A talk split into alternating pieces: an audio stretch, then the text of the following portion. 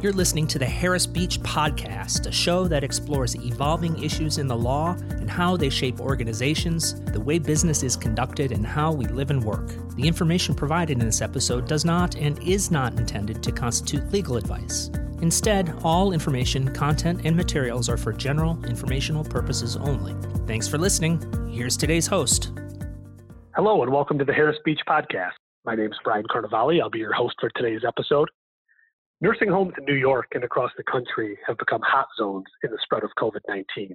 This has led to a broad call for investigations at multiple levels to find out what happened and why. The State Department of Health and Attorney General Letitia James are looking into nursing home compliance during the outbreak. At the same time, state and federal officials are also calling for investigations of their own with a persistent question Why did this happen? And what was the role of state policy in this tragedy?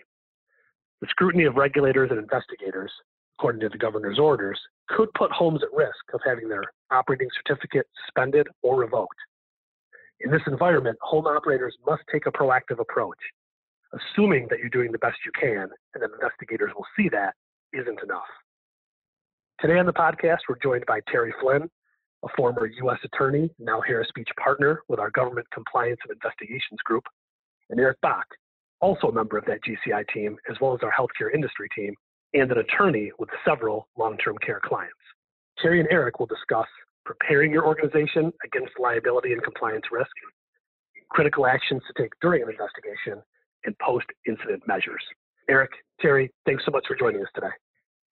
It's very difficult to say exactly how this will all play out, of course, but it's very clear that long term care facilities need to be ready before we talk about how they should respond during an investigative phase, I want to just talk more generally. Eric, what are some of the ways that long term care facilities and similar organizations can address liability and compliance risk on a daily basis? Hey, Brian, it's a great, great question. And uh, before before the, the risks and potential liability issues can be addressed, first they uh, they have to be identified. So when we reference long-term care facilities, there's obviously a, a, whole spectrum of facility types and licensure categories. And depending on the specific type of facility, the uh, risks and liabilities that uh, that they're dealing with may vary. But at a very high level, at a macro level, each uh, facility, each provider type will want to get together a, a specific plan to assess their uh, individual needs the needs of their staff, the needs of their their employees, their residents. And as part of that identification, as they work their way through identifying the uh, potential risks and issues, there's also an, uh, an assessment piece to that. So if you pull together a plan, and that's a large part of what we do, is working with individual facilities to identify potential risks and issues, pull together a plan, and then engage in uh, risk assessment as to how identified issues are going to be addressed you know, one, one of the primary challenges in this environment is dealing with identified issues that facilities have limited time, limited resources to address, and also uh, the situation where, um, which I assume Terry may address later on, where you have individual directives, objectives, or requirements that may be conflicting. So when we say, uh, how, how, do you best address these? First, uh, get a plan together, first identify them, rank them, and then uh, engage counsel or, or, consultants, advisors to, to work through a risk assessment as to which issues will be addressed and how.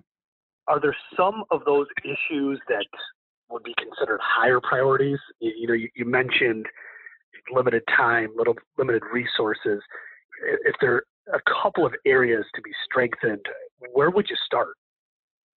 Yeah, that's a, another good question, but this one has a, an easy and short answer, right? The uh, first and foremost, the priority of these facilities are the patients, are their residents, the uh, the individuals that uh, that they care for, and, and that have entrusted their care and safety to to the facility.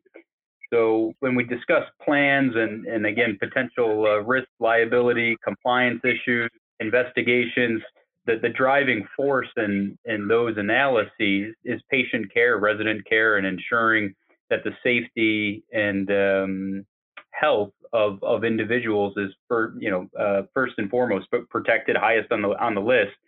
So, Eric, after resident and patient care, what will be next on the list? Yeah, for most of our facilities, next in line is it's the same answer, and that's the, the, the protection of the safety and health of their staff and employees and the, the vendors they use in connection with, with providing patients and residents with care.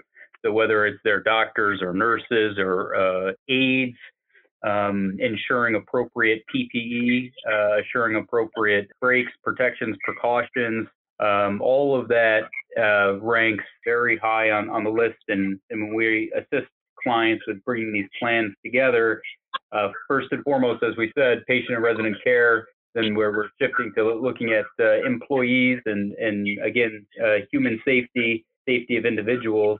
And after that, you know, really looking at whether it be reimbursement requirements, licensure requirements, but all of that is secondary to ensuring health and safety of the individuals that are actually on site uh, in the facilities. So uh, we should probably be clear. We're in no way talking about avoiding responsibility. Clearly, long-term care facilities owe a duty to the public and the residents and staff to comply with, with all of the state and federal regulations.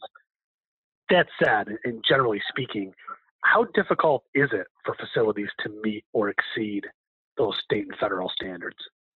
Terry and I have talked about uh, this issue because it's a hot topic now, and you, you hear lots of folks asking about it, and and sometimes you hear that phrasing, avoiding responsibilities or avoiding or failure to satisfy certain responsibilities or obligations. But that's that, that's not really a fair posturing or, or description of the question.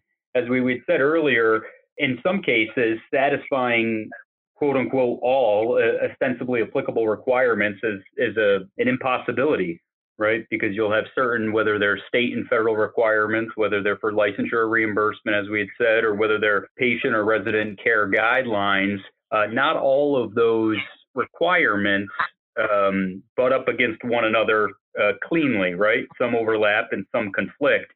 And and that's really the purpose of pulling together a plan is to identify the primary objectives and then to sort through the applicable requirements and limitations and to make a purposeful decision as to how an individual facility is going to address those those issues and that that documentation piece of it really can't be overlooked uh, right? As as you talk through responsibilities and avoiding responsibilities and saying well no that that's not really it. It's more a situation where in certain instances, all responsibilities can't be satisfied, that's when documentation becomes critical, right? Any deviation from your standard practices or protocols or any deviation from an applicable requirement should be purposeful and documented.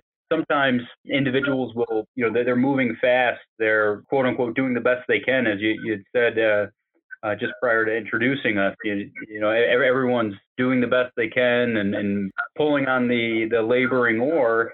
But on review, that, that may or may not be um, enough or may or may not have been the most appropriate. So if there's a deviation from a particular requirement, so some, to your question, some responsibility that's not being satisfied, there should, it should be purposeful, it should be knowing, it should be with approval of either the, the ED, the administrator, or the board, um, and it should be for a specific purpose, which is generally, going back to your second question, uh, it's generally to ensure increased patient care uh, or safety, safety of, of employees. So you, you, you may have uh, various requirements that in satisfying them in this particular environment, it's deemed to be suboptimal uh, towards resident care or safety.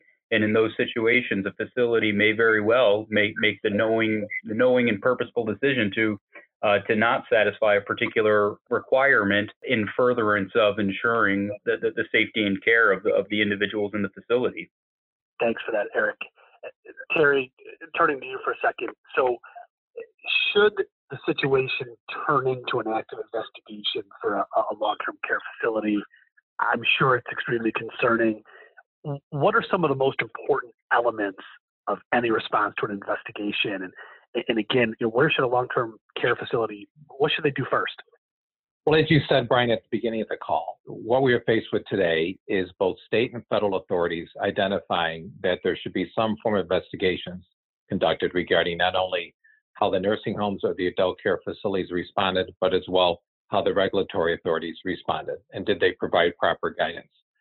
So, in this situation, as Eric mentioned, where issues of documentation, safety of the clients, of the patients, safety of the employees is paramount, it'll be very important that in this situation, as well as any other situation when you're a facility of this nature, that you have already a documented plan, as Eric said, a plan that identifies the state protocol that applies to your type of facility, as Eric said, depending on your type of facility, there's different regulations under the law.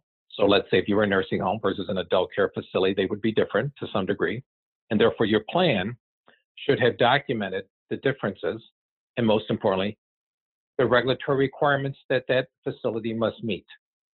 Second, it must identify the risks that are apparent in that type of facility and what you have done, at least in writing and in protocol, and hopefully through safety training and through purchasing of supplies and preventative material to your employees and the patients.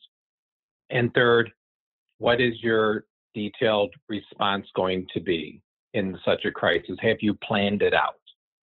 So, to your question about what you could be doing as an investigation comes, first and foremost, you would hope that you have a devised written plan that denotes your compliance and knowledge of the state and federal regulations relative to your facility, that you have practiced it in some form or fashion and trained your personnel in some form or fashion as to how the plan should operate, and that you can then properly delineate it by showing that you've documented compliance. So as the investigation comes into play, you're going to need to marshal together that plan, which has all those elements I talked about, and marshal together, as Eric described, that documentation that you hopefully have created that will demonstrate to the investigators and to possibly the prosecutors and or the media and or federal or state people and most importantly the stakeholders which is the family of these patients or the family of these employees that you responded properly and that documentation will show it. You find in investigations and you'll find this even in a court of law when a witness is testifying that contemporaneous statements, contemporaneous recordings have stronger credibility because they are a reflection of what occurred at that moment than something written days, weeks later when everyone has time to kind of clean it up and make it look better and put a bow on it. So if you're recording contemporaneously that day what is happening and what you're doing or what you're trying to do and what maybe the government is telling you in response when you seek advice or if they're not responding to you. As you document it, that'll be very strong evidence, both to the government and in your defense, to the media and to the families, that you did something. So documentation is paramount. And as you've seen recently, Brian, both federal and state, both federal congresswomen and congressmen have spoken within the state of New York state attorney general has announced that she's going to do investigations. The governor has announced that the Department of Health will do investigations. And there's various comments being made back and forth here as to what the facilities did, as well as to what the government did or did not do. So if you document what you're doing and you maintain those records properly, and you then can parallel them to the plan that Eric identified, you will be in a much stronger position as the investigation starts that you are able to immediately demonstrate to the regulators how you responded, how you documented your care and your reaction to the risk at hand. Thanks for that, Terry. A follow up question. Clearly, a facility is going to require counsel as they embark on uh, an investigation. Is yes. responding to an investigation something that a long term care organization's general counsel would typically handle? Uh, or does it require sort of augmenting with a special set of legal skills from outside the organization. You will find as you talk to regulators, both on the state and federal level, and various facilities like this and other companies that have been through similar proceedings, that they have found out under the current law that you will need outside counsel because you will need the benefit of the attorney client privilege. The ability of an in house attorney in any company to assert the privilege of attorney client and then to protect what is disseminated has been seriously eroded by the courts in the past few years. And so in house counsel is limited in their ability to prevent anyone from seeing everything. Yet, when you retain an attorney, like you do in any situation of any matter every day, the attorney is able to do an assessment and to give legal advice in a privileged manner so that you can make full, knowledgeable decisions without being worried that everything you do is being subject to review. So when you retain the outside counsel, he or she can obviously provide the advice, assess the plans, assess your documentation, and give you the guidance to deal with it immediately and professionally. And if you don't have the outside counsel, and obviously someone listening may say, well, isn't that interesting? It's an attorney saying it, but it's reality, everyone. And if you don't have an outside attorney to work with you on the investigation, you don't have the ability to later assert the privilege when it's needed to protect you and to protect your operations. I want to close with, with one last question for, for both of you. In the aftermath of the pandemic or pending investigations, how can facilities use the events of the past few months to improve? You know, what are the questions they should be asking? How can they capture the best practices um, so that moving forward, uh, plans and structure are in place? Well, I'll tell you what I what I've learned in my time, both as a former U.S. attorney and now as a private attorney representing individuals and entities. There's one very well-known company that I've worked with among many that always has a meeting after there's an incident, and regularly. It was an eye-opening experience. Day in and day out, we would be in meetings, and they would constantly say at the end of the day or at the end of a moment, "How could we have done it better? How could we have done it better?" They constantly assess the situation hand, acknowledging that even though they may be good at what they do, no one's perfect. And that's important that the government will be reminded of. But if you're able to demonstrate and you go ahead on a positive way and regularly looking at how you could have done it better and taking notes and assessing it, you will be the better for the experience going forward. And I have recently met with quite a few general counsels in the upstate New York area. And at a meeting, I listened to these upstate counsel give their different experience, and they covered everything from real estate to entertainment to healthcare, to education uh, to commercial real estate. And they had different experiences, obviously, in this situation. But you learn from these general counsels that the more that they took a moment to evaluate it and to take note of what they did right and maybe didn't do as as well as they could have done, they're the better for it. And you could see in the room as I talked to them, they were more confident going forward that they had done that. So constant reassessment, constant reevaluation of what you've done as you move forward through this crisis or as you move forward after this crisis will make you the better facility, the better manager, the better operator as you move forward. And more importantly, will help you demonstrate to the government that you're a healthy, proactive individual and entity. And you'll know, as I'm sure many of you read a lot, that in today's world, both federal and state regulatory, the government will constantly ask whether you you have a plan that is viable, that is alive, that your compliance plan is active, and as a result, you're able to demonstrate that you're constantly changing it and modifying it at hand. You do that, not only you'll be the better for it personally, but you'll be the better for it defense wise when you have to demonstrate down the line to government or anyone else that you were you did the best you could to prepare for the crisis at hand and you continue to modify it as you move forward. So that's my personal experience with the clients and the people I've worked with, and as well as the government itself.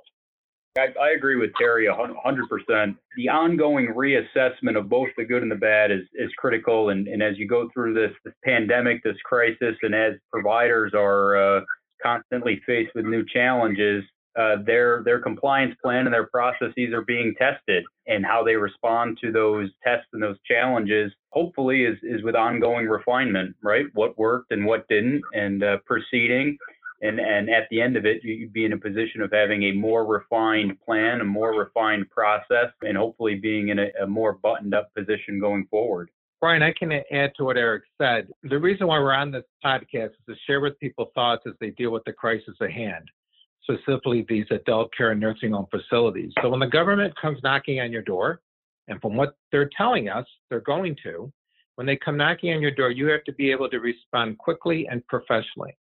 And that first impression is important.